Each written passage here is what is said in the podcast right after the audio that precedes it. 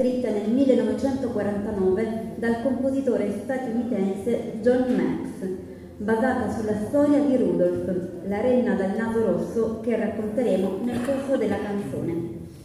Signori e signori,